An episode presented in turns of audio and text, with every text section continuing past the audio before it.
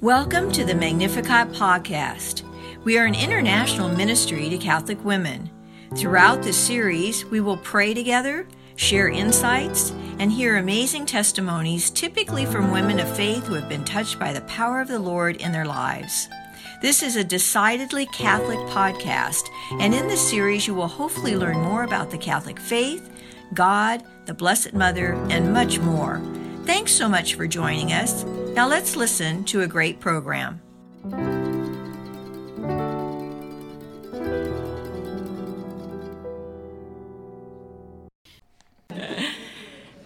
First of all, thank you guys for coming today. Um, I was planning to be at this breakfast, but I was going to listen to a different speaker, my boss, Mary Wilson.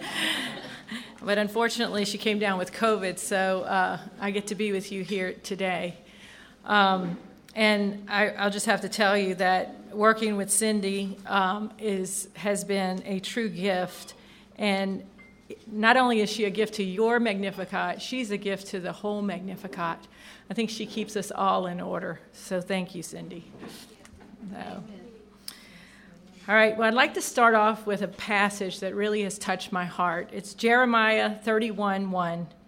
And it says, At that time, says the Lord, I will be the God of all families of Israel, and they shall be my people. Thus says the Lord The people who survived the sword found grace in the wilderness. When Israel sought for rest, they appeared to him from afar. I have loved you with an everlasting love. Therefore, I have continued my faithfulness to you. I share this verse with you because it really shows God's love for the church families, and me. And throughout my my entire life, God has loved me with an everlasting love and has always been faithful to me, even when I tried to keep him afar. My relationship with God began at a very young age. I was blessed to be born into a wonderful, loving family. My, my parents were both Catholic, and God was central in their life. And after they were married, they started their family with three children, and then they were drawn to move out in the country, and they bought 72 acres and a 100 year old house in the middle of nowhere. They per- um, my father didn't, couldn't get work out, it was way out in St. Helena Parish, so he ended up working offshore, and he would be away two weeks out of the month. So my mother then was left to take care of the family. I was born in March of 1967, only two weeks after the famous Duquesne weekend, which was when a group of college students on, a, on retreat experienced a new outpouring of the Holy Spirit. See, at that time, the church was experiencing great changes. The Second Vatican Council had taken place in 1962, and many people were left with confused and misdirected. Up until this point, Catholics had been catechized by religious orders. But after the confusion of Vatican II, however, many of the orders suffered great losses in their numbers. Because, because of this, there was not much catechesis happening. So, to give you an idea, the last doctrinal thing that I remember was I was taught the Ten Commandments in the third grade. Now, I went to a Catholic school, so after that, everything was all about just love and being great, a great person. But doctrinally, I didn't get any meat. And I think that this was a real crisis in my generation. We stopped having benediction, we stopped Eucharistic adorations, and, and a lot of the parents thought that their kids were getting catechized because they were catechized by the sisters. So this void was undetected. It was like nobody knew that we weren't that that formation wasn't happening. Um, fortunately, my parents took us to church every Sunday, and when I was probably about five years old, the parish priest told my mother that he was inviting sisters from New Orleans, the Sisters of Christian Charity, to come and teach catechism for the summer. The sisters needed a place to stay, and the priest wondered if they could stay with my mom and then they could take us to catechism. So my parents said yes. I can remember my mom and dad, they moved out of their bedroom and slept on a sofa bed for the summer. And we had bunk beds put up for the sisters. And every summer, the sisters would come out, and that was our catechesis, which was a huge blessing. My siblings and I loved to grow the, uh, grew to love the sisters, and they became a part of our family. And following the summer of 1972, the sisters told my parents that they had heard about a charismatic prayer meeting at St. Edward the Confessor and wanted mom and dad to join them. Mom and dad went with the sisters that night, and they came home changed people. They had experienced the charismatic renewal and had experienced Jesus personally, probably for the first time in their life. The next five years, were spent with us all traveling to New Orleans regularly in order to attend prayer meetings.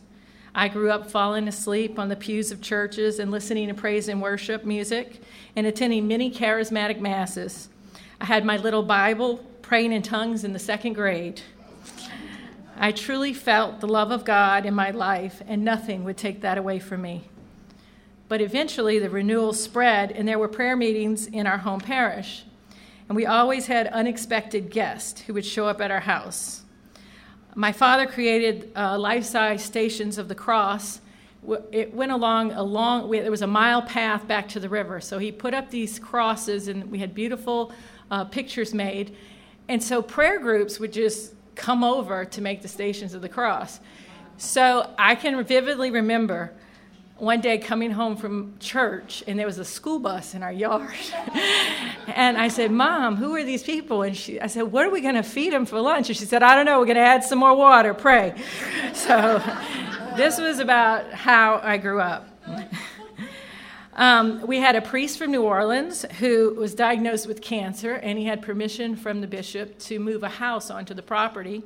So we built a, cha- a chapel in the house and we had the blessed sacrament um, and then we had a young woman who was discerning to become a sister who moved in with us, who played music. So we had Mass in the house every day, and we would have prayer meetings. So when I say blessed, um, it was very special for us. And this time, this happened in my life at the most formative time, and really, I think, thank God every day for that gift and the gift of my faith. As time passed on, though, people began to move and their lives changed. Father returned to his parish because his cancer was under control. And the woman who lived with us, she became one of Mother Angelica's sisters. And uh, my mother had to go back to work. She was a nurse. So we, we all, um, the life wasn't as spiritual as it once was, but we still had a lot of interesting guests. Um, my father felt called to the diaconate. And so they were doing all of that preparation. And uh, we were just growing up like a normal family, supposedly. But the town that we lived in was very small. And being, I was in seventh grade when my father was ordained a deacon. And I can just tell you that um, that was probably another, a very difficult time in my life because it was almost like I was persecuted. I can remember everything was I can't believe the deacon's daughter did this. I can't believe the deacon. And they, they would even genuflect in front of me and ask me to bless them. So I can remember going home to my sister and I said, they want me to bless them. And she goes, Well, bless them. it's, like, it's like, oh. So I, I, was feeling very withdrawn, and it was my mother who made me get involved in youth group, which I can say youth group probably kept me going, and again, was another instrument that God worked in my life. Um, Mother Angelica came to our house when I was 13 and uh, filmed the deacon and his family. We still have that one, but I am uh, promised never to show it in public. um, I, some, I still was very skeptical about the faith, though, because there were so many times that I saw people who were praising God, who were at the prayer meetings, but then when I saw their life, it wasn't reflecting God. And I was like, well, then if, if you found God, how could it be real if you're going to act like that? And so I really was struggling. And I can remember, I remember going to God and saying, Are you real? And, and I thought, well, my mom says you're real, so I'm just going to go with that right now, but you're going to have to prove it to me later. Um, so I was babysitting a lot, and my dad would periodically take us to meet this person or that person. There was a man that uh, lived in Lockport, Louisiana, that supposedly was um, having visions of the Blessed Mother. And so he took me to see him, and I said, okay, I'm to give this a test. Now, remember, I'm, I'm like in the eighth grade, so, uh, and so I told him that I was babysitting these kids, and I love these kids so much, and they weren't baptized, and I was very concerned for their soul, and I want to know what, what I could do. So he handed me these green scapulas, and he said, I want you to hide this throughout their whole house, and I want you to pray. And I said, okay, let's see what's going to happen. So I did. I went and stuck it all under their bookshelves and everything, and, and I prayed that they would be converted. Well, a couple of months later, they were doing spring cleaning. And they said, Michelle, did you put these in our house? And I looked at them straight in the face and I said, No.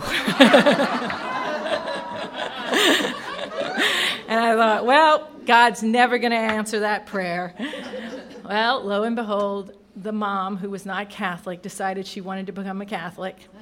Our pastor asked me to help bring her through the catechism, and I am the godmother of their first child. So you would think that that would take care of things, but no. I spent all of high school in youth ministry, going on retreats, giving retreats, and just loving life. My parents were now leading pilgrimages and had taken a trip to Lourdes, France. On this trip, they convinced my mom's distant cousin to join them. He was going through a terrible divorce at the time. Yet he was greatly moved during their trip and later amazed to find out that these people had been praying for him for years. He also had a profound personal experience with the Blessed Mother at Lourdes, resulting in a reconversion of his faith. This cousin was Jim, my husband. And you're going to have to get him to come back and give his testimony for the rest of it. I remember him very much. I didn't remember him very much, but was everybody was so excited that he was coming for my dad's ordination. And I can remember seeing him go to communion, and something in me was moved. And after my dad's ordination, I told my mom, when I grow up, I want to marry someone just like Jim. Well, this feeling never left me, and as soon as I grew up, I went after him, and he didn't stand a chance. he fell in love with me and then asked me to marry him, only for me to say is, I can't marry you. You see, I felt overwhelmed by the obstacles. I loved him, but I knew that my parents would have a very difficult time with our age difference, and he still didn't have an annulment and I wanted to have a large family. I don't know if you guys noticed, but there is an age difference. at, at the time, I was attending college in Lafayette, Louisiana, while he still lived in Southern California. We were talking on the phone all of the time, but I knew that I would need to move closer for us to see if this was going to work. Jim suggested that we do a nine week novena he said that his parents did one before they were married, and that the Blessed Mother would show us how to go about this. My mother at this time knew what was going on, but my dad, that was a whole different story. My dad had a temper, and I was afraid to tell him. Let's just say that he didn't take things well, and, I, and everybody was afraid of him. So I agreed to say the novena, and in my anxiety, I never missed a day. One night, I fell asleep in my dorm room and realized that I didn't say my rosary. I woke up and said it and remember falling asleep with the rosary in my hand. The next t- thing I knew, there was a man with his hand on my mouth and a knife at my throat. And he said, If you scream, I'm going to kill you. Well, somehow I was able to stay collected and wait until he wasn't expecting it and I was able to grab his hair and scream and throw him off of me. And he picked up the knife and he stabbed me and ran out of the room. I was um, the only one of seven women of th- that got away. I was the only one that got away. He had raped seven women in the area. Uh, I was terrified at that point and didn't know what to do, and I needed Jim. So Jim called my dad and told him about us. And then a couple of months later came to Louisiana and picked me up, and I moved to California. So it wasn't exactly what I thought the answer of the novena would be, but my father was so concerned about what had happened to me that it, the other thing seemed less of, a, of an issue. We decided to wait on the annulment until the annulment was granted before we got married. And this was a, a difficult decision, but a huge blessing. It took two years for the process to be completed. We were blessed to be directed by a holy pastor during this time, and we're finally married with Jim's two boys, both standing at our wedding. I was 20 years old with two sons whom I loved dearly. I like living in California. I called it anonymous land because you see, in Southern California, you, you wouldn't think this, but there's so many people that you never see the same person twice. So anybody can do anything they want and never have anything any accountability. So when you you have a large age difference in your marriage, it's a good place to be because you know it's kind of like. But it also gave us a time to grow in our marriage and to set our family on the right track. Jim was very a very successful businessman, and I loved being the first lady of his office. This is where I learned how to plan big events, and I thought, now we can live happily ever after. As a matter of fact, on our wedding night, I told Jim, I will do anything for you. And he said, Then help me to love God and his mother more. That wasn't what I expected to hear. Guess what? I was jealous of the Blessed Mother. I was like, okay, we can do that. So we decided to go to Medjugorje for our honeymoon, where we experience a greater calling to live our faith. We, that trip was an unbelievable trip. Our luggage got lost. We were both freezing. Jim was sick, and uh, we, we didn't know what to expect. But one thing that we did experience in Medjugorje that I can tell you is that the people there were hungry for their faith. They were going to Mass every day, they were saying all, it was at the time 15 decades of the rosary. Uh, they, were, they were praying in church constantly. And so it made us look and say, what about our faith? And so we decided to consecrate our family to the Blessed Mother. And we actually went into the church and did the whole form, formal consecration. Um, we planned to, uh, after Jim would retire, we planned to buy a sailboat and sail around the world, you know. And uh, we would spend every weekend going to boat shows and uh, seeing boats. And we had three children at the time. And one day, Jim went to a Catholic Answers um, meeting at our parish. And he, he was just blown away because we lived in an affluent area, and the church was filled with people who had questions, but the questions were like, as Jim likes to say, he thought it would be like philosophical questions about Thomas Aquinas, but it was like they were asking, what's one plus one in the faith?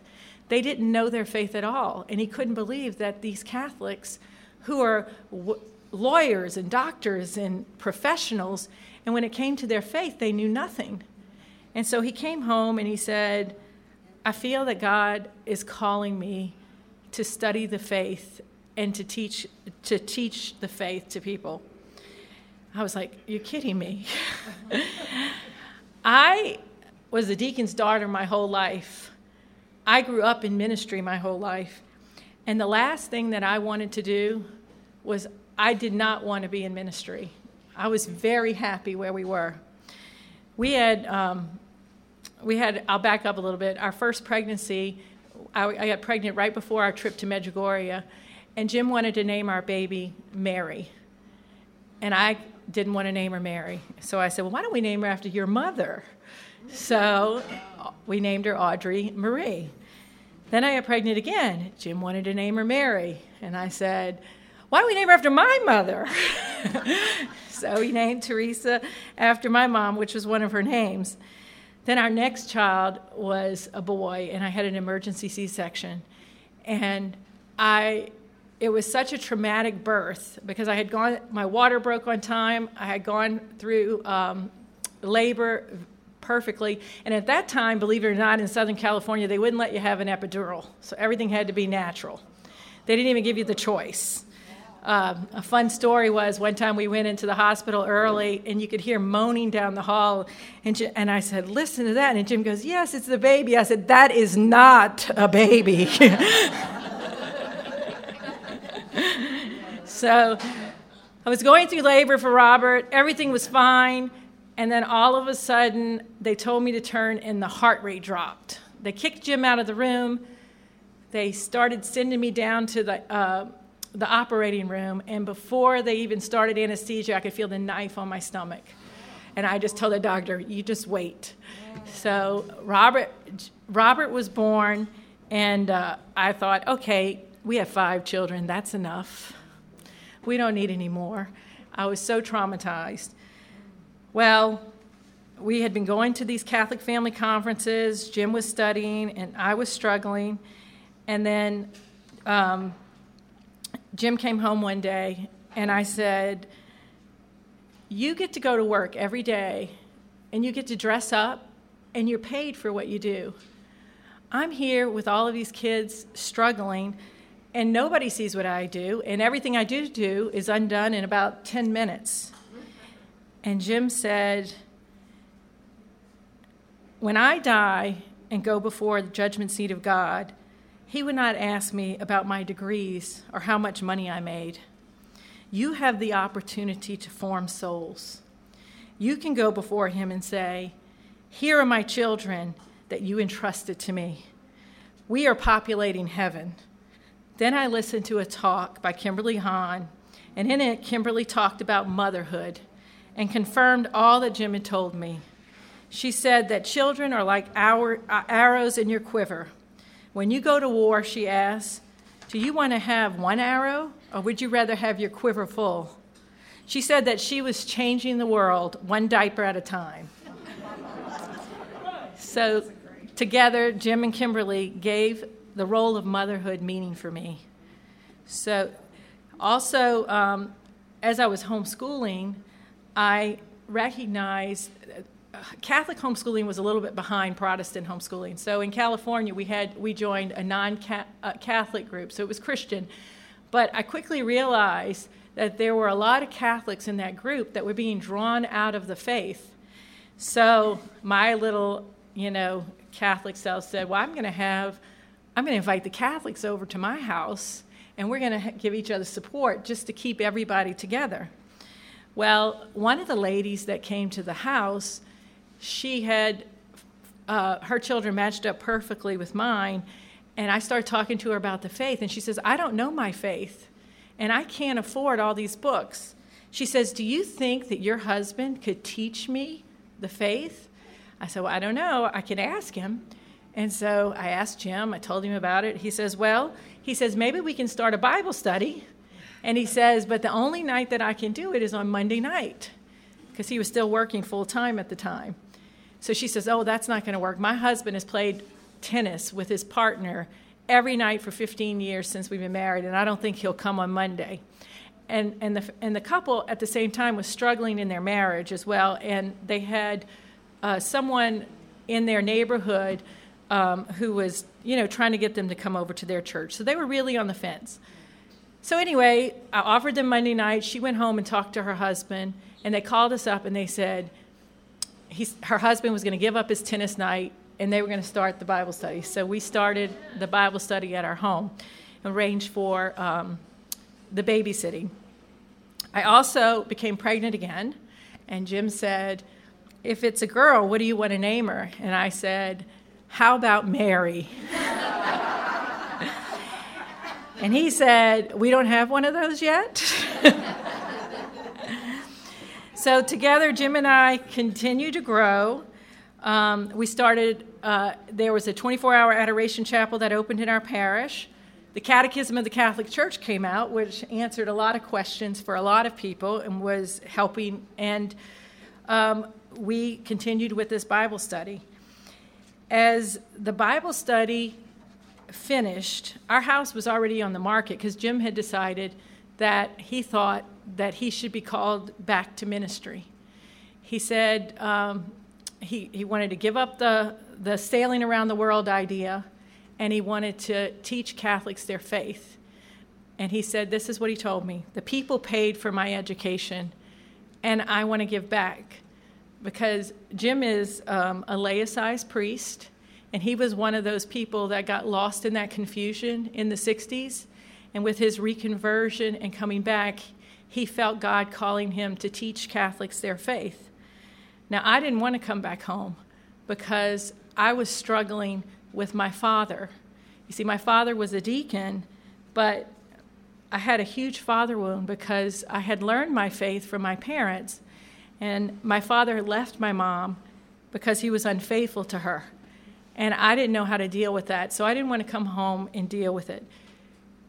But this couple, they found out that we were moving back to Louisiana to start a, min- a ministry to teach Catholics their faith. So they called us up and they said, We want to come with you. They had never been to Louisiana. They had their four children. And so the husband talked to Jim and they decided they were coming with us. So their house sold before ours. They moved in with us. And we were preparing to move back. Also, I was um, pregnant again for child number five. And we, our plan was that we were going to move home after Jim retired and then start the ministry. But Jim went to the doctor in December. And we were going to move, in, he was retiring in January. And he just happened to ask the doctor to give him an extra physical. Well, then we got that phone call where we need him to come back again. His white blood count is extraordinary high. So I think normal was like 4,000. Jim's white blood count was at 50,000. So he was diagnosed with lymphocytic leukemia. So I think the devil was trying to break me because I was falling apart at that point. And I thought, there's no way this is all happening to us. Claire was born. I just wanted to say stop, but everything was in motion. We moved to Louisiana in May, and the children were passing viruses. This was, you know, on the move. They're passing viruses around, and I can remember cleaning up throw up in the back of a 15 passenger van outside of Carlsbad Canyon on our drive to Louisiana and crying. We arrived and moved into my mother in law's small three bedroom home while most of my things were in storage, the day after we unloaded, it began to rain. It was called the Hundred Year Flood. The rain was just a sign of what I was feeling. Soon after, Jim was speaking at the Holy Spirit Novena in Mandeville. He announced after his talk that we would be starting a Bible study. Now, I'm in the back of the church with Monsignor Joe Shoten, and I said, I can't believe he just said that. we don't even have a house. Where is he going to have a Bible study? And Father Joe responded, Well, he can have it here. And so Totus Tuus Ministries began. Jim received calls from people looking for a Catholic Bible study, and the church gave him our number. We began a study, and I was still trying to stop everything but the devil knew that I was the weak link. And during this year, I had had a baby, my husband retired, I found out that he was ill. I moved in with my 80 year old mother in law who fell and broke her hip that year. We built a house. I had come home and was dealing with personal, personal issues with my father. All the while, I was supposed to be educating my children with this extra family who wanted to be a part of our ministry. My children still refer to that year as the year from hell. and I believe God sent that couple to support us because they knew Jim needed the extra help, because I would have probably talked him out of everything. One night we were scheduled to go to Picayune, Mississippi for a mission, and I just let Jim have it. And I said, I'm having a difficult time with your ministry. And he said, It shows. I said, We are spending another weekend for 10 people for, in the middle of nowhere. But when we arrived at that parish, it was filled with people, and they were so hungry for answers. He would give a talk and then answer questions continuously. And I realized finally that I was being selfish and that this was truly God's will. also, at this time, the West St. Tammany chapter of Magnificat asked Jim to be the tape chairperson for their team. And I told him, I'll be darned if you're going to go to breakfast with a bunch of women while I stay home. so I started going to Magnificat breakfasts then. And then, I just have to say this, honey, they asked him if he could tape the international conference. Now, I love my husband. He's the teacher. I shouldn't even be up here. But when it comes to mechanical things, that is not his thing. And the idea that we would be taping an international conference, I looked at him like he was crazy. But he said yes, and that's how we met the Central Service team, and we began doing their, uh, their taping. And that's where we met Father Kevin Scallon. Uh, Father Kevin anointed Jim and had Sister Briege pray over him. And after that, his leukemia has almost gone into remission. And another blessing that has happened for our family. Um, I, I was, as I told you earlier, I was really struggling with my father, and then he ended up still being a deacon, and he married the woman that he was involved with, and we were just crushed. And we were having such a hard time with forgiveness. And so my mom and my three sisters, we all went to the CCRNO women's retreat, and eh, Father um, Cohen was there. Every talk was on forgiveness, forgiveness, forgiveness, and we couldn't believe it. So finally, at the end of the retreat, which that retreat is always in January, at the end of that retreat, we got together in a circle and uh, we agreed to forgive my father. So the, it was the end of January, the retreat ended, and on February 4th, my dad died of an aneurysm. And, and my mom and my dad were married for 36 years, and she stood faithfully with him through two heart transplants.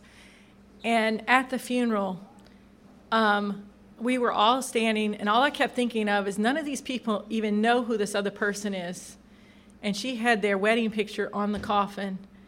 And I'll never forget, as my mom stood with all of us at his coffin, and he said, and she said, Children, she said, forgiveness is the only way.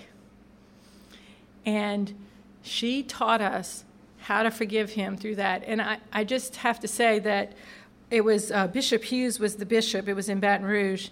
And after he had, he called my mom and wanted to have the family over and did a special uh, dinner. He catered himself and talked to us about how he tried to get my dad help but I tell you this because of what we go, we're going through in the church and how we have so many feelings.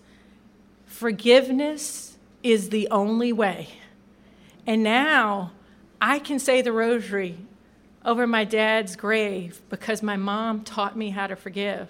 And I pray and I pray and I pray that he has the graces from serving as a deacon and that he is in heaven and that one day I'll see him there. But when, when people fall, we have to amp it up in prayer. We have to amp it up in prayer. So, anyway, I'm just going to go back to this now. um, two years later, my father died, and um, a lot of healing took place in my heart. And I was also blessed to be expecting another blessing, our fifth daughter. This time, my water broke in the middle of one of Jim's classes. But I want you to know I waited to the end of the class. and we had Sarah Elizabeth. I have to mention Sarah because when I first gave my testimony, she was upset that she didn't get mentioned. So, five years later, our final child came, Grace Michelle, and she was a true gift of God. Our years together, homeschooling and living with Nana, my mother in law, who lived with us for 17 years, and my own mother, were special. Nana taught me how to pray as well. She, um, her husband was a deacon, and she was so upset when he died because he helped so many people. And she would tell Jim, I don't know why God took him before me. He helped so many people. What can I do? Well, Jim told her, Mother, you can pray. That's the most important thing to do. So she took this to heart and she got a little notebook and she started writing down prayer intentions. So people would call her and she'd write their prayer intentions in her book, and every morning she would sit there and go through the book and pray for them. And I just want to tell you one story of a fruit of that. She woke up one morning and she didn't she didn't dream and she said, I had a dream last night. She said I was in St. Joseph's Church and they were having this big welcome home party for this priest that she knew. I'm not going to mention his name. But she had been praying for him for years. And she said she was sitting in the pew of this big welcome party, and he comes right to her and he says, Audrey, thank you for helping me to get home.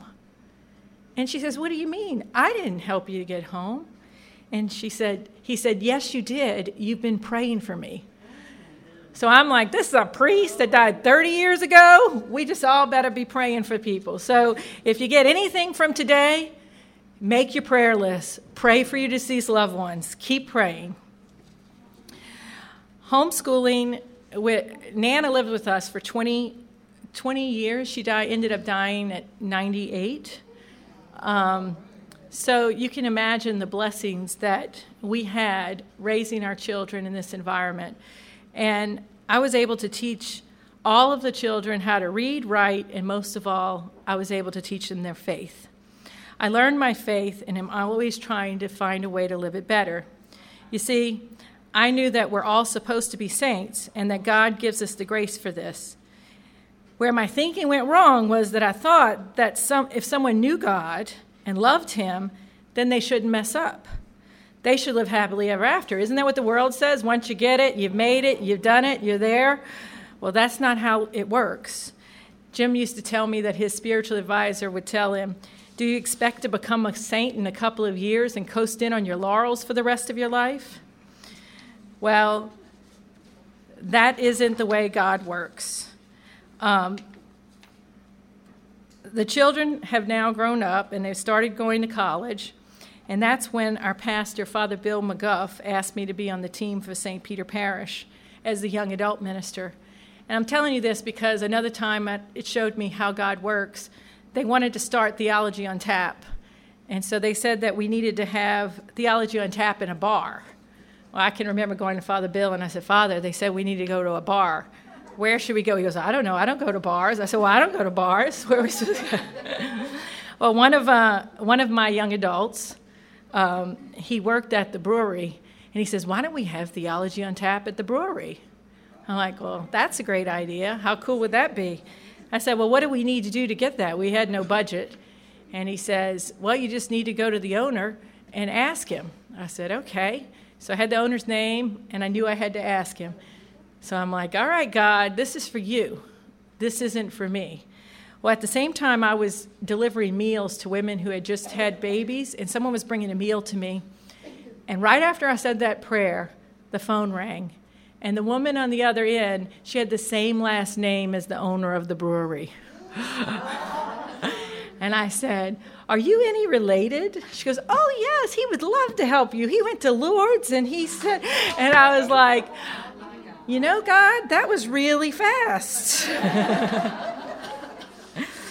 So the young adult ministry was going well, and then I ran into Marilyn Quirk at a diocesan event. And she said to me, Michelle, I've been praying, and I believe that God's going to call you to be more involved in Magnificat. And I said to her, No, Marilyn, I'm doing theology on tap. well, remember, man proposes, God disposes. So I was asked, to be uh, to work for Magnificat as their office manager with Cindy and their event planner. I knew that I needed to make a change from youth ministry because it was always nights and weekends, and now I, I, the kids were needing me more at home. Um, so I felt that the change warranted, and I'm so blessed to have worked with these women. Um, I can't tell you um, the central service team has taught me so much. And I, I know that we don't see the, how they work, but they, they do it all for free, just like you see these ladies. And they give so much of their time. And this is a world thing. So multiply this over 80 state, 80 chapters around the world.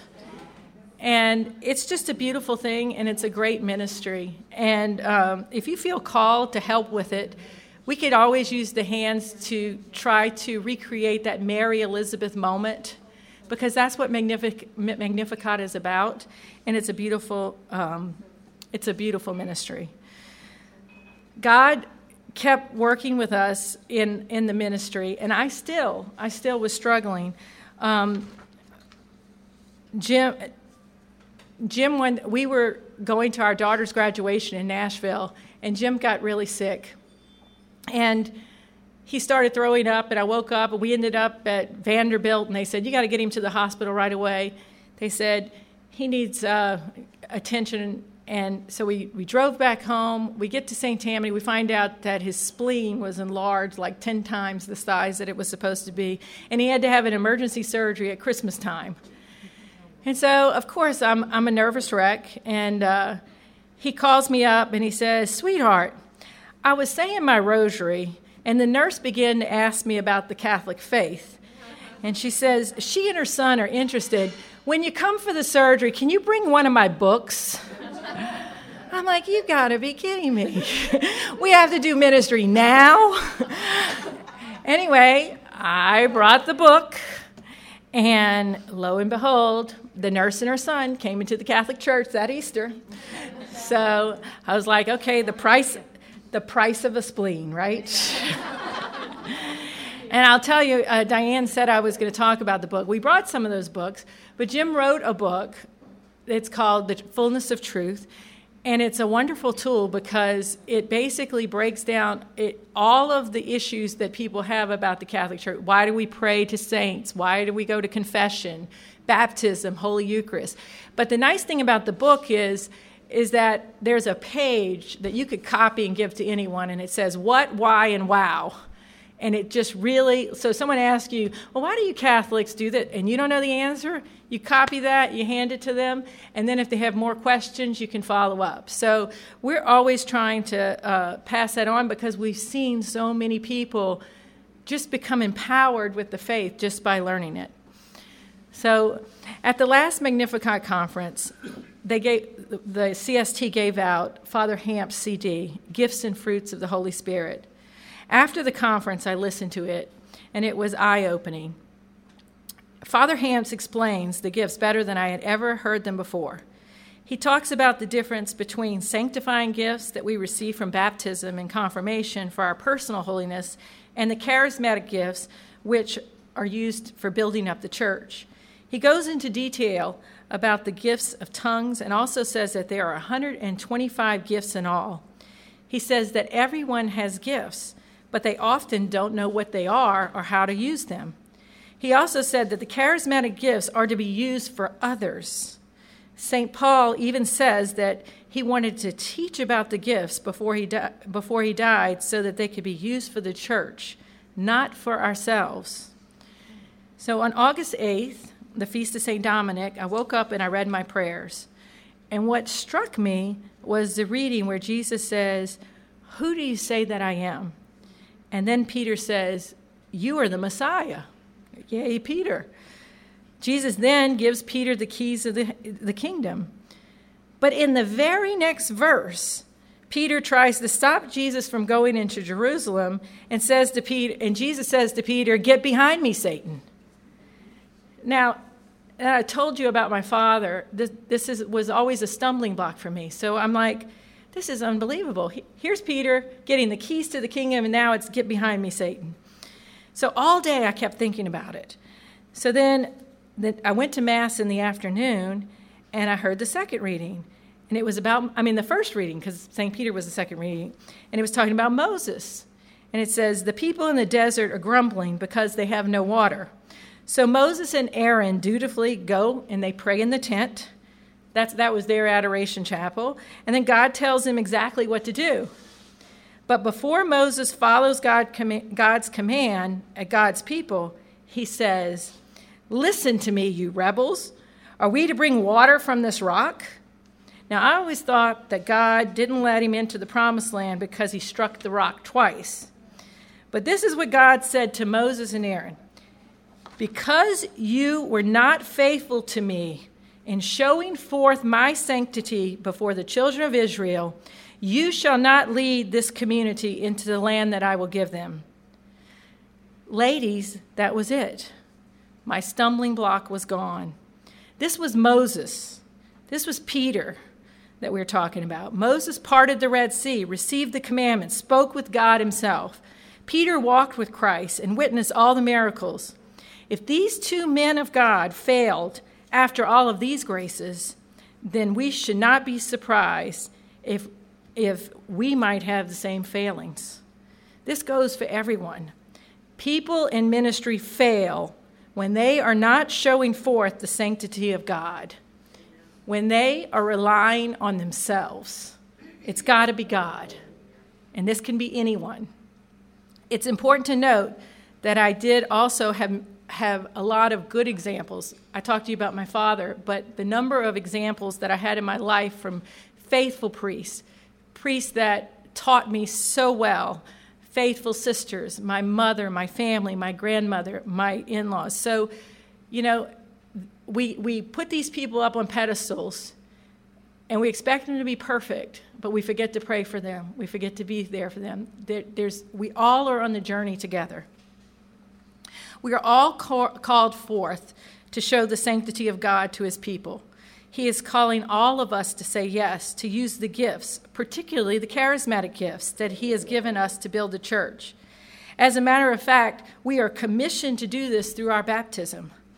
This is why I'm standing before you today, because I don't like public speaking, but this is real, and we've got to get the word out, and we've got to get reignited. Don't stay at a grammar school level in your faith. Get to know God personally. God wants to have a personal relationship with you and introduce you to his beautiful mother. He wants you to help others to do the same, and he loves you immeasurably. This year, as in the bio, I completed homeschooling. Um, 28 years. I never thought I'd ever complete it. And I can say that Father Bill helped me get through it. If it wasn't for the sacrament of confession, I may have killed those children.